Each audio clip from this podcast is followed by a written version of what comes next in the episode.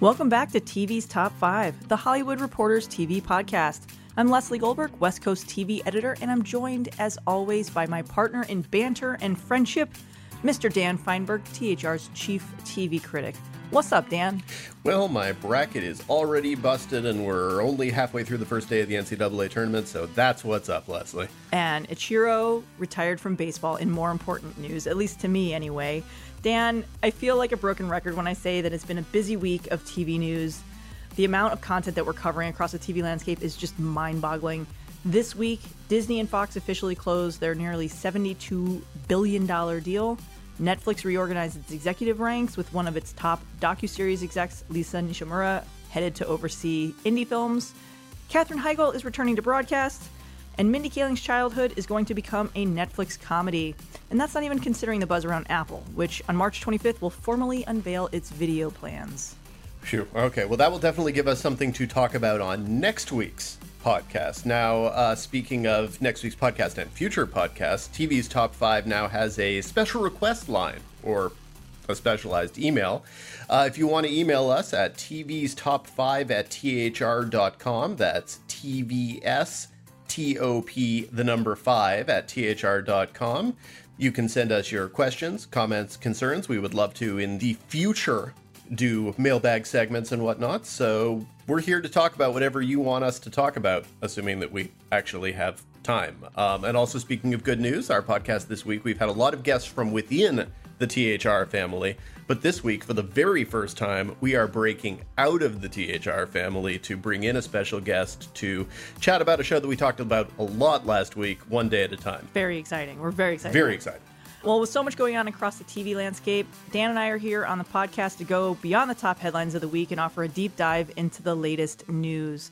With all that out of the way, let's get into it. Number one. Leading off this week, Disney has officially closed its $71.2 billion Fox deal. With the mega deal, Disney has expanded its global reach and an already massive content portfolio by officially acquiring Fox assets, including its film and TV studios, cable network FX, National Geographic, Indian TV giant Star India, and Fox's 30% stake in Hulu. The latter gives Disney a majority control of Hulu at 60%, with Comcast and AT&T's Warner Media now controlling 30 and 10% respectively. So what does this mean for the diehard TV fans listening to this podcast? For starters, it means that all of Marvel's properties, including X-Men, are now housed under the Disney roof. It means that Disney will inherit top showrunners like Seth MacFarlane, Modern Family co-creator Steve Levitan, This Is Us mastermind Dan Fogelman, Empire boss Lee Daniels, among many others, at a time when the industry is really ramping up to compete with Netflix, when Disney is launching its own direct to consumer platform, Disney Plus. It means that shows like The Simpsons and Family Guy and Bob's Burgers and Modern Family and Empire and library content like 24 and Prison Break and Glee and my favorite, Buffy the Vampire Slayer, are now owned by the same company behind Star Wars, Marvel, and assets like Grey's Anatomy. Dan, make no mistake, this dramatically changes the TV landscape. Do you have any idea of how many Mike Trouts you can get for $71.3 billion? I want you to know the answer to that question. And a couple is, Bryce Harper's too. Apparently, the answer to that question is 16.6 or slightly under than 16.6 Mike Trouts. Uh, I, I, think my math is, is correct on that, or else I don't know how to use a calculator. Yeah, it's kind of mind boggling. It, it really is. And I, I think there's sort of this interesting gap between the level on which everyone can appreciate that this is clearly a, a massive thing. And then the next question of when people are actually going to be able to visualize the difference. Like, do you have a sense of when our listeners will actually notice anything is different or? I mean, we're already starting to see it, at least on the press side, where Walt Disney's website looks different. The ABC press site looks vastly different and has a bunch more assets on there. Fox did an on air promo last night of one time only airing of its next chapter, which coincidentally highlighted a lot of shows that are now owned by Disney. And I think, you know, we're going to start to see it with resources too. I mean, one of the first deals that was just announced today, actually, this being Thursday, was that Drew Goddard had signed a big four year overall deal with 20th Century Fox TV, which brings him back to the fold where he started his career on Angel and Buffy and at a studio that's now owned by Disney. Dana Walden, who used to run 20th Century Fox and now oversees that among other assets at Disney, announced the deal. It was the very first one to come from the newly merged company. But in a larger sense, I think you're going to start to see more in the next couple years. And we'll see it at least on the news side where FX is going to have a ridiculous amount of resources to really increase its programming as it looks to compete with the likes of HBO and Netflix and Apple and Amazon and Hulu and Warner Media and a bazillion other outlets. We'll situate what this might mean in terms of FX or what we think this means in terms of FX or where FX is in this whole darn thing. Well, FX, yes, now owned by Disney. John Landgraf will, will remain at the helm.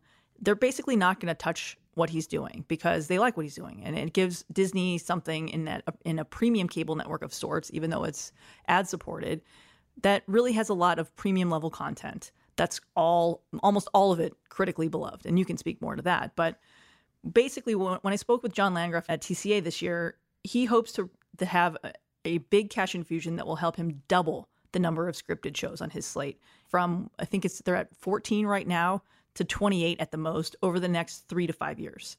And on top of that, he wants to aggressively build an FX unscripted slate with another 8 to 12 shows in that space. And they're really making a big launch with that this year with, with The Weekly, which is a news magazine produced in partnership with the New York Times. It's going to be interesting to see. And I don't think we know currently what any of it's going to mean in the same way that when we were talking about HBO last week or the week before, it's one thing to say all of the indicators are that what the HBO brand is probably is going to change unavoidably. I wonder about FX. Like, what you know, what is the amount, for example, of unscripted programming that you could suddenly put on FX and it would cease to feel quite like FX anymore? I I don't know what the answer is. But I think that. that's where you have to trust an exec like like John Landgraf, who, as we all always joke, is known as the mayor of television in, around town. You have to trust that he is the barometer of taste for that network, and he's not going to pick up a show like The Masked Singer to that doesn't make sense for what he's doing. And the same, you know, I've, I've defended HBO on this podcast before, where I think you you trust the executive regime. Their mandate is to do more. It's not to change what they're doing. It's to do more of what's made them a success in the first place. And I think when you give more resources to networks like HBO and FX, you're going to start to see them maybe start to win some of these big packages that are being taken out around town. Where, I mean, look, Apple ponied up to, to get Jennifer Aniston and Reese Witherspoon in the morning show drama. That was a two season, 20 episode straight to series order. It was their first scripted buy. And we'll talk about Apple later, but that was a package that went around and was a massive bidding war. I mean, Jennifer Aniston's returning to TV for the first time since Friends, starring opposite Reese Witherspoon. You mean to tell me FX wouldn't want that on their network? Or HBO wouldn't want that? Or Netflix would even want that?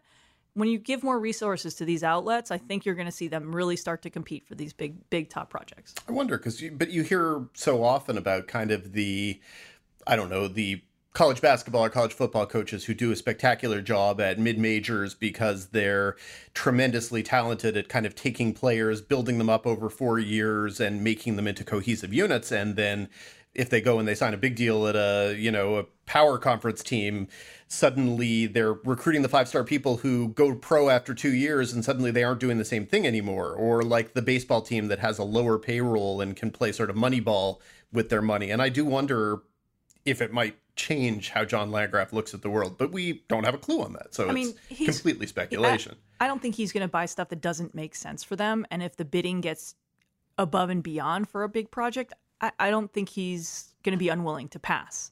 I mean, there was a show, I can't remember, I think it was David O. Russell was shopping something, and it was with no script, just to hear the pitch, it was something like 20 million on the table just to have him come to the office and share the pitch.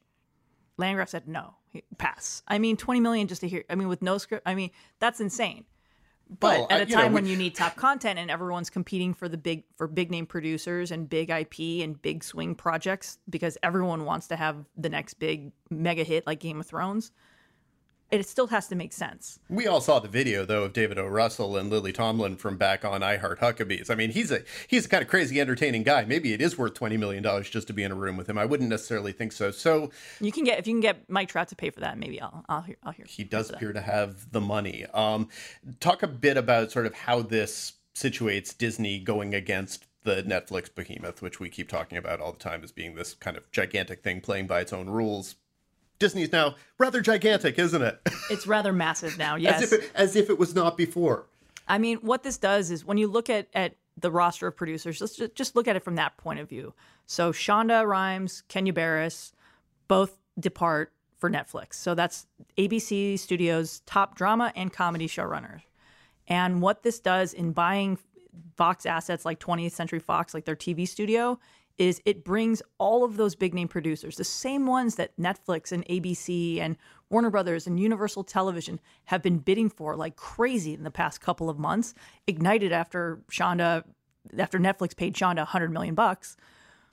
All of these studios are competing for the same talent. Well, Disney just got Dan Fogelman and Lee Daniels and Steve Levitan and Seth MacFarlane and a bazillion other producers.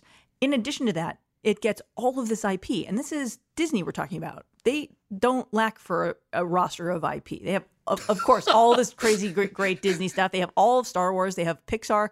They have Marvel. They have all of this stuff under one roof. And now they've got quadruple the number of top producers. So if you're looking at how does ABC Studios or how does Disney replace losing someone like Shonda and losing someone like Kenya, this is how.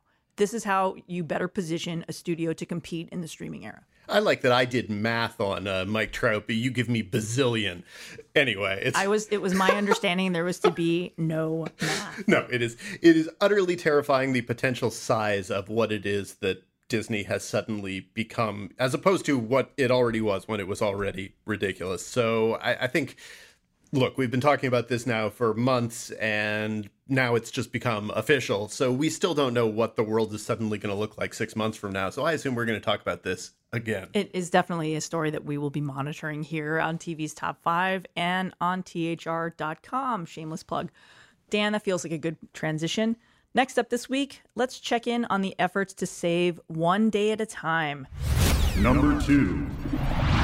It's been a week since Netflix canceled the beloved Latino themed reboot from Norman Lear, Gloria Calderon Kellett, and Mike Royce. As of this recording, producer Sony TV has yet to find a new home amid legions of fans attempting to help save the comedy. That said, a new report from former THR TV editor Nellie Andreeva over at Deadline.com detailed some of the problems that may be hindering the indie studio's efforts to set up the show elsewhere. Andreeva reports that Netflix deals contain an exclusivity clause that would prohibit their rejected series from gaining a new home on any other streaming platform anywhere from two to three years.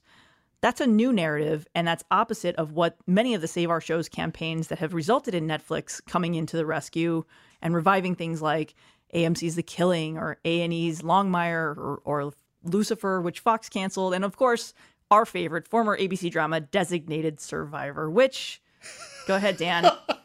so, uh, how many uh, showrunners has it's that on one its had? fifth showrunner, heading into its third season and first on Netflix. Yeah, that the revelation of that clause is so funny because it's so completely Netflix saying, "Look, we're playing our rules, but you can't play by our rules because only we get to play by our rules." And so all of these it, you know, you you mentioned only the established shows that Netflix has picked up that were canceled on other And entities. yeah. That's before you get to pilots like Insatiable from the CW or All About the Washingtons from ABC. I feel like there was at least one other that I'm blanking Oh, I'm sure. on. But yeah, so this is something that that Netflix has been doing forever their you know part of their business model is that they're scavengers i mean there's so many other different parts They of the business content. model exactly it's it's we're going to take it from wherever we get it but you can't take it from us which is And I mean, you or you can, but you have to wait two or three years, which is almost impossible. A it would require new talent deals to keep the cast under lock and key for a certain window. It would require making sure their schedules are clear from two to three years. It would require whatever new outlet decide, were to pick it up, if it were a streamer anyway, to spend a crazy amount of money remarketing the show. I mean, you want to have some sort of regularity. And when a show is off the air, especially one that doesn't have a, an allegedly large audience, that's costs a lot of money to remarket. It's not like it's Game of Thrones and you can afford to be off the air for over a year. well you all you need to do is look at something like when Arrested Development came back the first time on Netflix and because it had been so long and because there were contracts that were kind of free floating they couldn't actually get everyone together to make the season so it became this weird disjointed thing where basically they shot with whoever was available because everyone else was doing their own things at their own paces And it was the same with Wet Hot American Summer, too. Exactly, which ended up producing strange recasting and other narrative choices that maybe they would not have made, some of which worked out entertainingly and amusingly, others of which did not. Uh, but yeah, this this is a sort of a funny thing, funny thing to have only sort of discovered about now, which goes to show how when Netflix wants to keep things secret, Netflix does a rather spectacular job of keeping things secret. But apparently, you, you can't keep things from Nellie. Yeah, it was a great report. I definitely wish I had reported that. Well, let's get into the latest of what's going on with the efforts to save the show. And we are joined by a very special guest this week, One Day at a Time executive producer Mike Royce. So, for those listeners who do not know, uh, Mike's credits include Men of a Certain Age, Everybody Loves Raymond, the late lamented Wonderful Enlisted, and again, One Day at a Time. So, we were basically recording this podcast last week when the news broke uh, one week later, Mike, how, how are you sort of feeling about where you are in, in this conversation? Well, I mean, there seems like there's interest, and we're. I mean, listen, we, I, I, you know, I loved working at Netflix. We made three glorious seasons of the show, creatively speaking, so much due to them and how they supported it and everything. And we just want to keep making the show. So, we're you know I we're just waiting. I think there's a lot of stuff going on with there's pilot season. There's a merger that's happening. There's I think reasons why you know um, getting the exact level of interest is not coming you know like a super quickly, but we're on we're hot on the trail as far as I know. So, what's the latest that you're hearing from Sony? I mean, has the phone been ringing off the hook? We hope. yeah, I mean, I I obviously can't really talk about details, but uh, you know, the phone has been ringing, is what I can say. so one of the one of the amusing developments of the past week has been that apparently Lin Manuel Miranda has become this kind of caped crusader, diving in to save all of his favorite TV shows. Did you anticipate that that was going to happen when this news came down, or have you been surprised by how rather aggressively he has been going to bat for you guys? I mean, I'm not surprised because of who he is. I am surprised because he's so freaking busy. I, have said to people, you know, I mean, and we've we've, I mean, he's supported the show occasionally in the past, but and and you know has talked to Rita and and Gloria, but you know what he did in the level of like commitments that he's had towards it. He had dinner with Gloria and Melissa Fumero, and you know they talked about some stuff, and uh, obviously all the tweets and everything. I keep saying to people, I could not do what he does on so just on social media without many like assistants. Then factor in that he has like 80 jobs. I just don't know how he does it. I really don't. it's hard enough for me to get my act together to like put a couple of tweets together and, you know, keep some keep the fires burning uh, myself and then i'm doing the pilot no i mean it's crazy. I don't know. He's it's just his level of activity is uh, undeniable. In terms of efforts to save the show how much do you know about that this clause in netflix contracts that limit a show from an outside studio moving to another streaming platform with a, a window to wait between two and three years is that something that you were aware of and if so how much is that really impacting the show finding a new home. Well, yeah, I mean, I don't think it's a secret that you know they don't want to give it to they they. I'm sure they negotiate different things with different shows, but from what I understand, for our show, it's it's yes. I'm not sure if it's a two or three year um, hold, but for streaming services, whereas the hold is less, I think it's a few months to go to a broadcast network, which I understand they're a streamer and they um, would rather you know they consider other streamers more of a competitor than I guess networks or you know I, I don't know you know when they struck the deal three years ago maybe the landscape was one thing then and it might be a different thing now so I don't know they might be striking different deals now. But that yeah I mean what you say is correct as far as I know that it's it's we would need them to hopefully relax their hold. I don't actually have all the details but I think that's right I mean I, you know I understand their side of the story from a business perspective. And I would just hope that we can at least talk about a way to. I think there's this particular show serves such an underrepresented group and is, you know, I, I'm only saying this because I'm I'm trying to save it. You know, we've had good reviews and we're it's generally looked at as a pretty good uh, content product. so that I think, but more importantly, you know, the, the just uh, Latinx people do not have have hardly any voice on on any kind of television right now, and I'm talking about American, you know, Latino Americans as opposed to Latin America in a, in general. And they are also, you know, there's 60 million of them in the United States, if if I have my facts right, and there's hardly any shows that feature them. I mean, really, barely. I mean, Jane the Virgin's ending, and it just seems like they're also politically speaking there's they're they're being the most demonized and they need to have a voice you know a show that just I, I hate to use this word, but like normalizes that just shows a group of people that live next door to you who you could know and are your friends and live all around you and are Americans and uh, are working class. And so, yeah, I just think in our particular case, I'm not, it's obviously self serving for me to say this, but at the same time, I do think we if if there's an exception that they can possibly make to try and keep this show going and living in some way that maybe helps Netflix make a little money as well. And I, I just feel like there might be something to talk about there. Well, it's interesting because the uh, you know a lot of the things you mentioned about the underrepresented audience that this show did represent, Netflix even acknowledged themselves in the social media posts that came immediately after the cancellation, which is not something that Netflix ever does, and really that any networks do.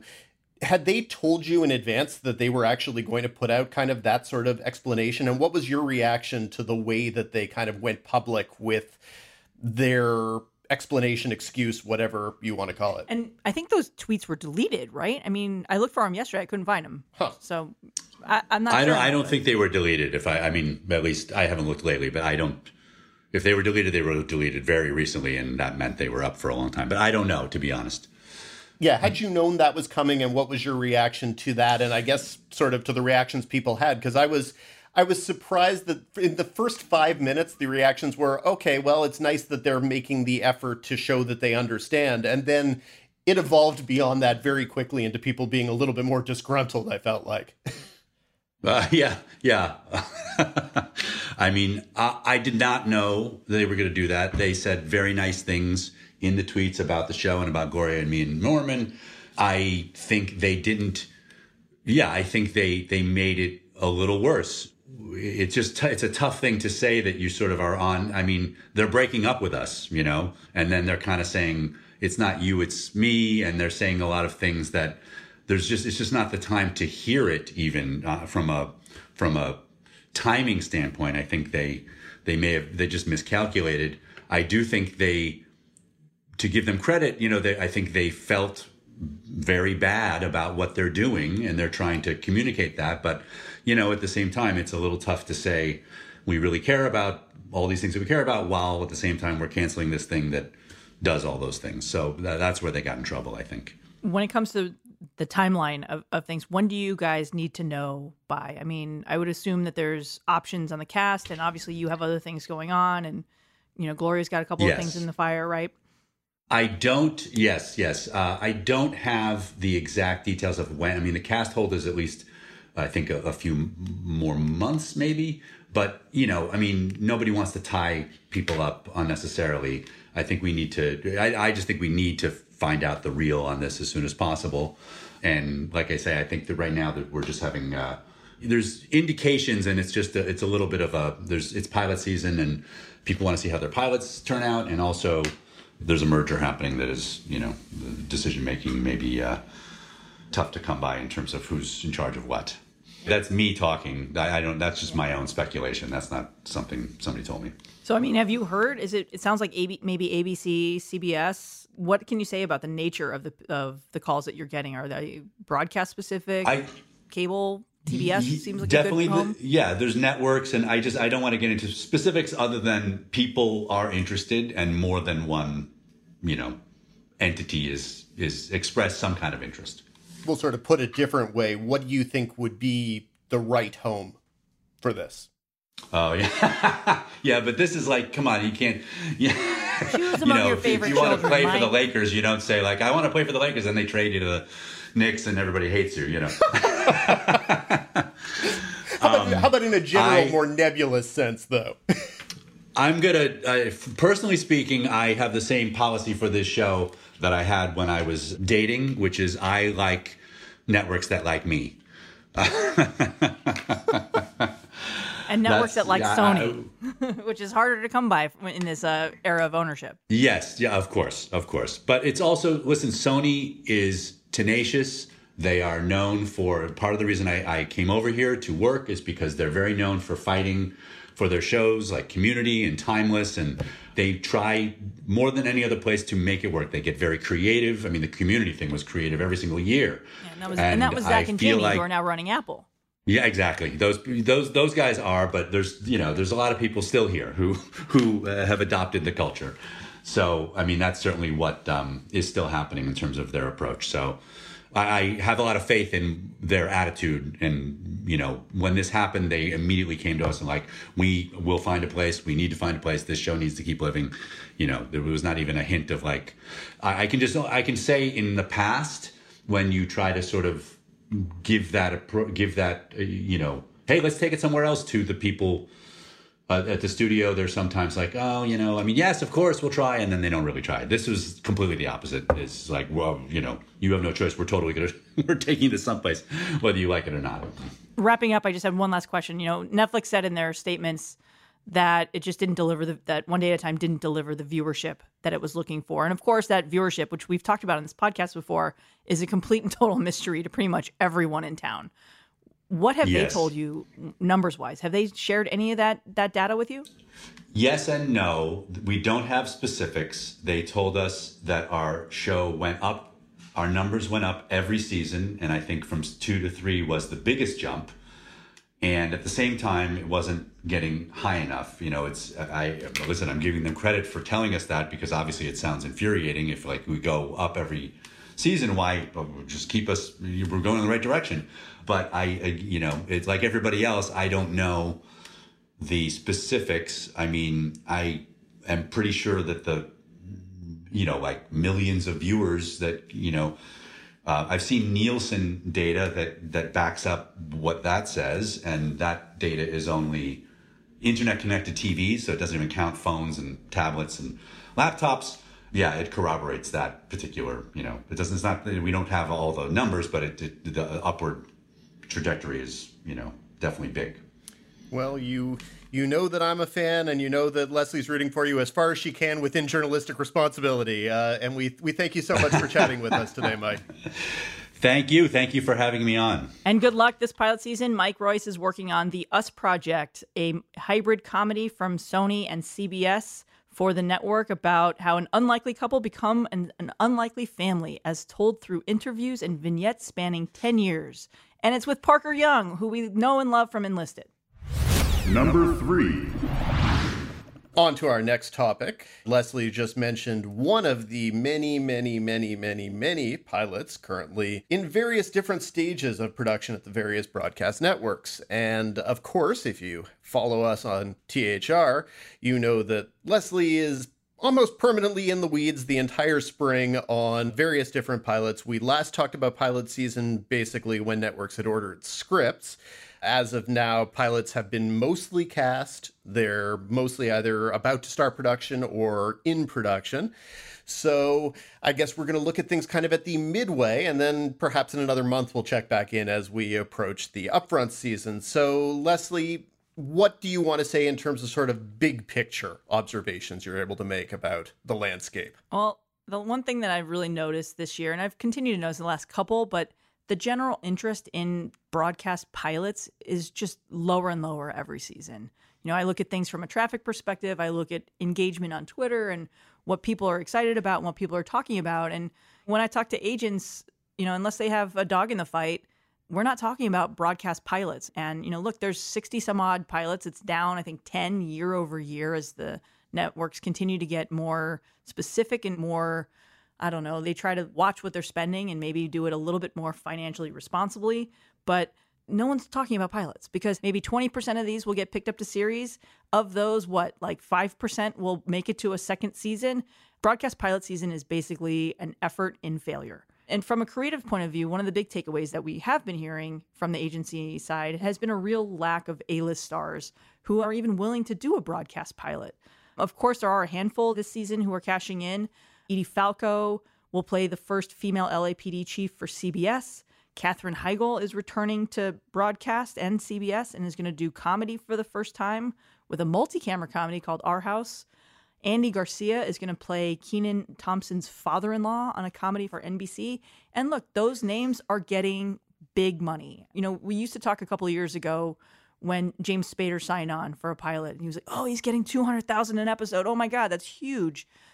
That's less than average for some of these big names this season. Well, I just find this so odd and to be such a change because one of the favorite things that you do basically every year and that others following this do each year is the sort of who are the big names who are getting all the offers and for a number of years was like ooh which big movie star is finally ready to make the jump to TV and you just listed three names and Edie Falco God love her is brilliant I mean she's fantastic yeah. but she multiple she was Emmy winner Yeah, Nurse but- Jackie was great but I don't know that she's like a movie star coming down to TV. She's a TV star who TV people star. want to do TV. Katherine Heigl, I don't understand how we're even pretending she's a TV star at this point. And this is no offense to Katherine Heigl, who was great on Grey's Anatomy and in a moment was a big star, but she's had multiple failures in a row that didn't make it through a half a season. I, you know, yeah doubt at CBS I think was canceled after one and State, State of, of, State of Affairs, affairs. at NBC I was not going to be able to give you what it canceled was after a state one. of.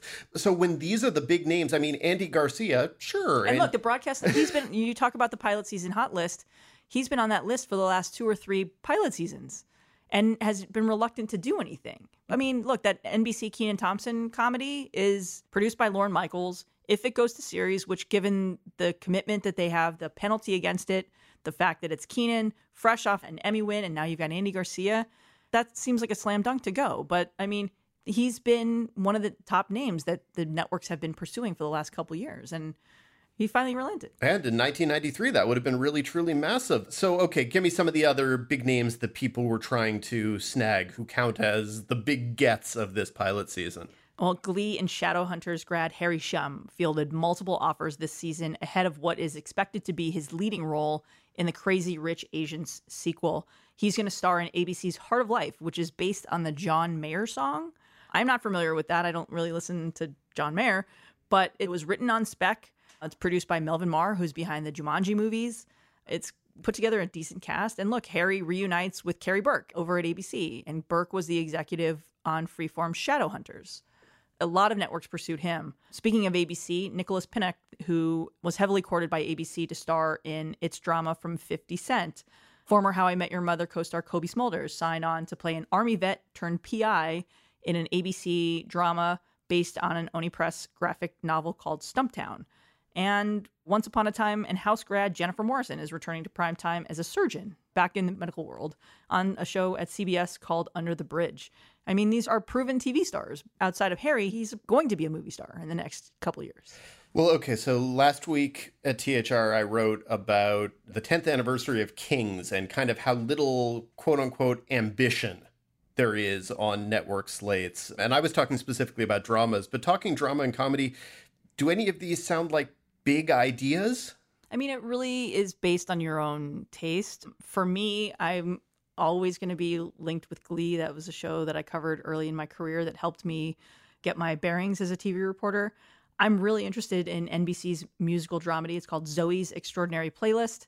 It's about a socially awkward girl played by Jane Levy who is suddenly able to hear the thoughts of the people around her, but in song form and see them in musical numbers that they perform just for her.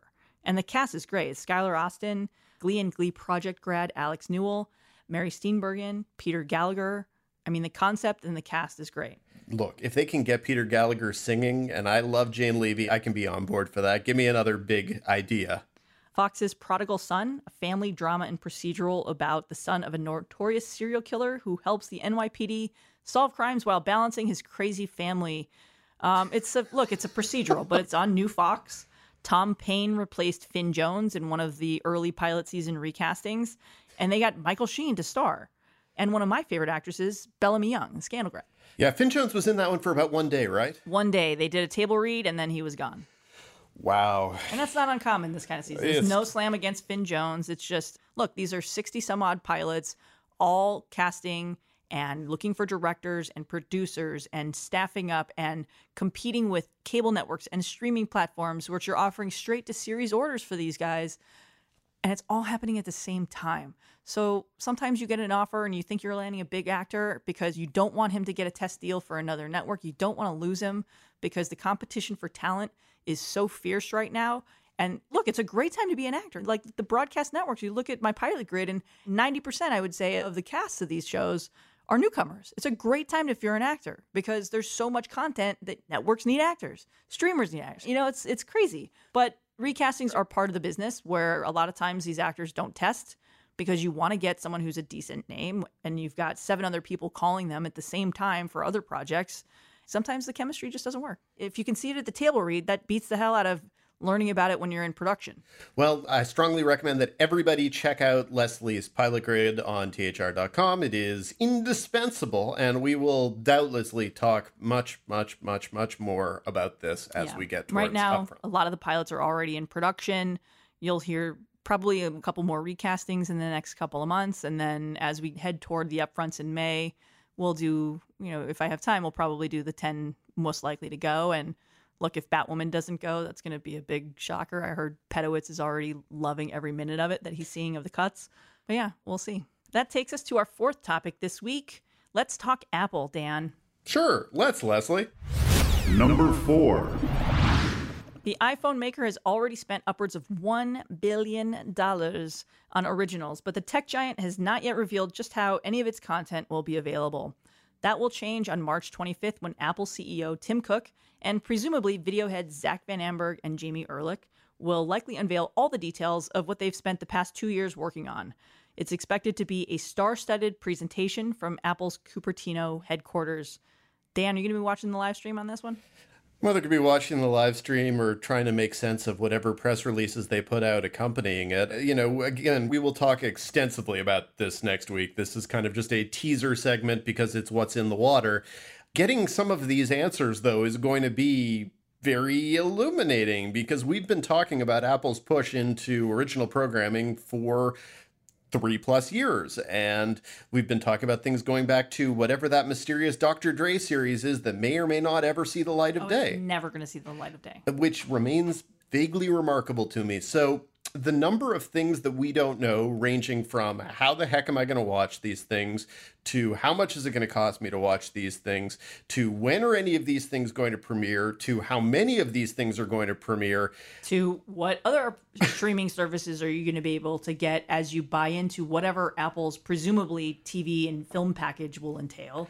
I mean, there's a lot of variables that they have to answer. and a lot of variables that, let's be real, have the potential to flip just about everything upside down if it looks enticing and looks good. Uh, You know, I believe the word that people like to use is disruptors. And when Apple decides that they want to do something, Apple has the capacity to change the game 100%. And so it's interesting and it's going to be interesting to see if this is going to be the thing that does that or if they're going to give us answers and we're still not going to be satisfied and we're still going to be confused about every little bit of this. So I think a lot is really hinging on the presentation next week and how well they answer these questions that people have and how well they make it clear to people who aren't us and who aren't the intelligent listeners of our podcast who of course are excited about things because we keep talking about Apple TV but there are millions of people out there who don't listen to this podcast apparently and if you meet any of them tell them they Tell them, should yeah. so it's the question of what they're going to be able to do that's going to take the visibility of this beyond us and our listeners to everybody. Yeah. And I mean, look, they've got an incredible roster of content, but the joke I always make is does the dude sitting across the street at Starbucks have any awareness that Apple is going to be making original shows with Reese Witherspoon and Jennifer Aniston, or an animated show from the creator of Bob's Burgers, or a Chris Evan eight episode limited series, or a modern day version of Emily Dickinson starring Hailee Steinfeld, To be- or to be fair, a big the- take on Isaac on Foundation, which is one of the biggest books that you can do. It's a really broad, sweeping sci-fi drama from David S. Goyer. I mean, and then there's multiple shows from J.J. Abrams, including one with Sara Bareilles, and they have a lot of content. To be fair, we are across the street from the SAG-AFTRA headquarters, and the Starbucks is adjacent to it. So I'm guessing the guy at that particular Starbucks has a pretty good idea, and All he's right, probably auditioned for several of those. But but the question of whether the guy at the Starbucks in Omaha, Portland, There you go. New Orleans, take your pick of a location that's a perfectly legitimate city, but still is not Hollywood. Or the 700 people who are standing in line for the Genius Bar at Apple, if while they're waiting and they see projected on the screen, here's Jennifer Aniston starring in a morning show drama, and here's a scene of it. And oh, by the way, for X amount of dollars, subscribe and you can get this and 17 other shows. And by the way, we're also going to have content from Oprah Winfrey. They have a lot of work ahead of them and a lot to accomplish in what's expected to be about a 90 minute presentation Oh my on Monday. god! Oh, I had not realized that. I mean, there's a lot of work to do, Dan. There really is, but I appreciate you warning me that that was going to be the case. So I, get get your Safari browsers up and running on oh, Monday at 10 a.m. Pacific. We'll all be watching. It's definitely one of the biggest stories and moments of, of the TV calendar, at least so far. And we're only in March. well, we will definitely cover the snot out of that next week Yes. on TV's Top Five. And we will have full coverage from Cupertino on next week's podcast, as well as on thr.com. As always, we wrap things up with our Critics Corner segment. Number 5. This week, the OA returns to Netflix. AMC launches the final season of Into the Badlands. The CW begins to say farewell to Jane the Virgin. FX debuts its TV take on cult vampire comedy What We Do in the Shadows.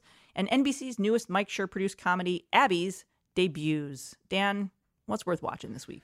Well, I'm still working on my review of the OA. It'll probably be up by the time this podcast goes up. It is not a show that I wholly embrace. On the other hand, I do have to say that the fourth and fifth episodes of the eight episode season contain two of the strangest things I've ever seen on a TV show before. And given that the OA is a show that kind of thrives in bizarre, out there out of the box thinking uh, that I guess is it doing what it is trying to do. Um, I find a lot of it excruciating, a lot of it laughable, but every once in a while they do things that are really kind of revolutionary, maybe not necessarily. Give us a sample. By the time this podcast Oh is up, no no no! I'm I am seriously. It is stuff that is too crazy to explain. It is not as offensive as the way that the first season ended. I am still angry about that. But people will know when they get to the fourth and fifth episodes of the OA when suddenly little parts of their brains explode. What was causing my head to explode? So I'm not really recommending that because if you were in on the first season of the OA, you're bound to be excited for the second season. And if you weren't, it's still the same show it was last season. So it's not going to suddenly become your particular cup of tea it is coming. One thing that probably people will enjoy more, and more people will probably enjoy, but it will still probably be a cult item, is what we do in the shadows. I don't know that you need to see the movie, but the movie is fantastic, and the movie kind of sets what the tone is the FX version is going for. It's an all new set of characters and a new situation. It's moved the action over to a House of Vampires being recorded by a documentary crew in Staten Island as opposed to uh, New Zealand, and so totally different tone in a general sense. I had reservations about the couple episodes I watched, but when I laughed, I laughed hard. And it seems as if I'm kind of on the less amused spectrum of critics. It seems like a lot of people seem to like it more than I do, and so that's fine. I I do still recommend it, and especially if you dig the movie, it will make you laugh. Jane the Virgin, great show. And I'm looking forward to watching Abby's, though I've heard it described by reputable people as uh, likable but maybe not funny. But I can be down with likable and maybe not funny from Mike Schur and starring Natalie Morales. So, and that's a multi-camera that is entirely filmed outdoors in front of a live studio audience. yes, filmed basically in a backyard. So that could be interesting. So, format yeah. itself to me makes it worth checking out. there there are definitely things to check out. You should still be checking out The Act from Hulu, which premiered on Wednesday. Uh, has a great performance by Joey King and a great performance by Patricia Arquette. There is still plenty of TV that you can be watching. So the thing I'm recommending most is probably what we do in the shadows. But the OA, if the OA is your cup of tea, you should look forward to craziness. Well, there you have it. This feels like a good point to wrap things up. Thank you, as always, for listening to TV's Top 5, the Hollywood Reporters TV podcast. We'll be back next week. Until then, be sure to subscribe on your various podcast platforms and email us your TV questions at TV's Top 5 at THR.com. That's TV's Top 5 at THR.com. And tell your friends. And if you like us, feel free to rate us. And if you really like us, review us on your various podcast platforms because word of mouth, it keeps us alive. Till next week, Lesley. Till next week, Dan.